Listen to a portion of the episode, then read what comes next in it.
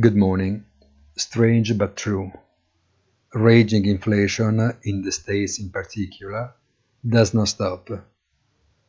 Wall Street initially reacts with a tad of almost 2%, reacts and gains twice as much in the middle of the day, still closes at the top.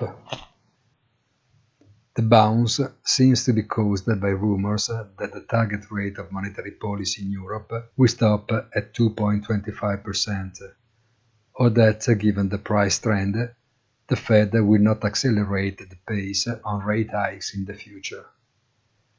Perhaps instead, it is only the oddities of a fragile market but extremely volatile and for this reason capable of hurting a lot if speculative positions are not closed in time.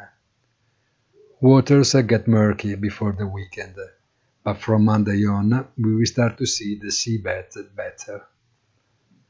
Have a nice weekend and don't forget in the late afternoon our weekly commentary punto della settimana on easy-finance.it.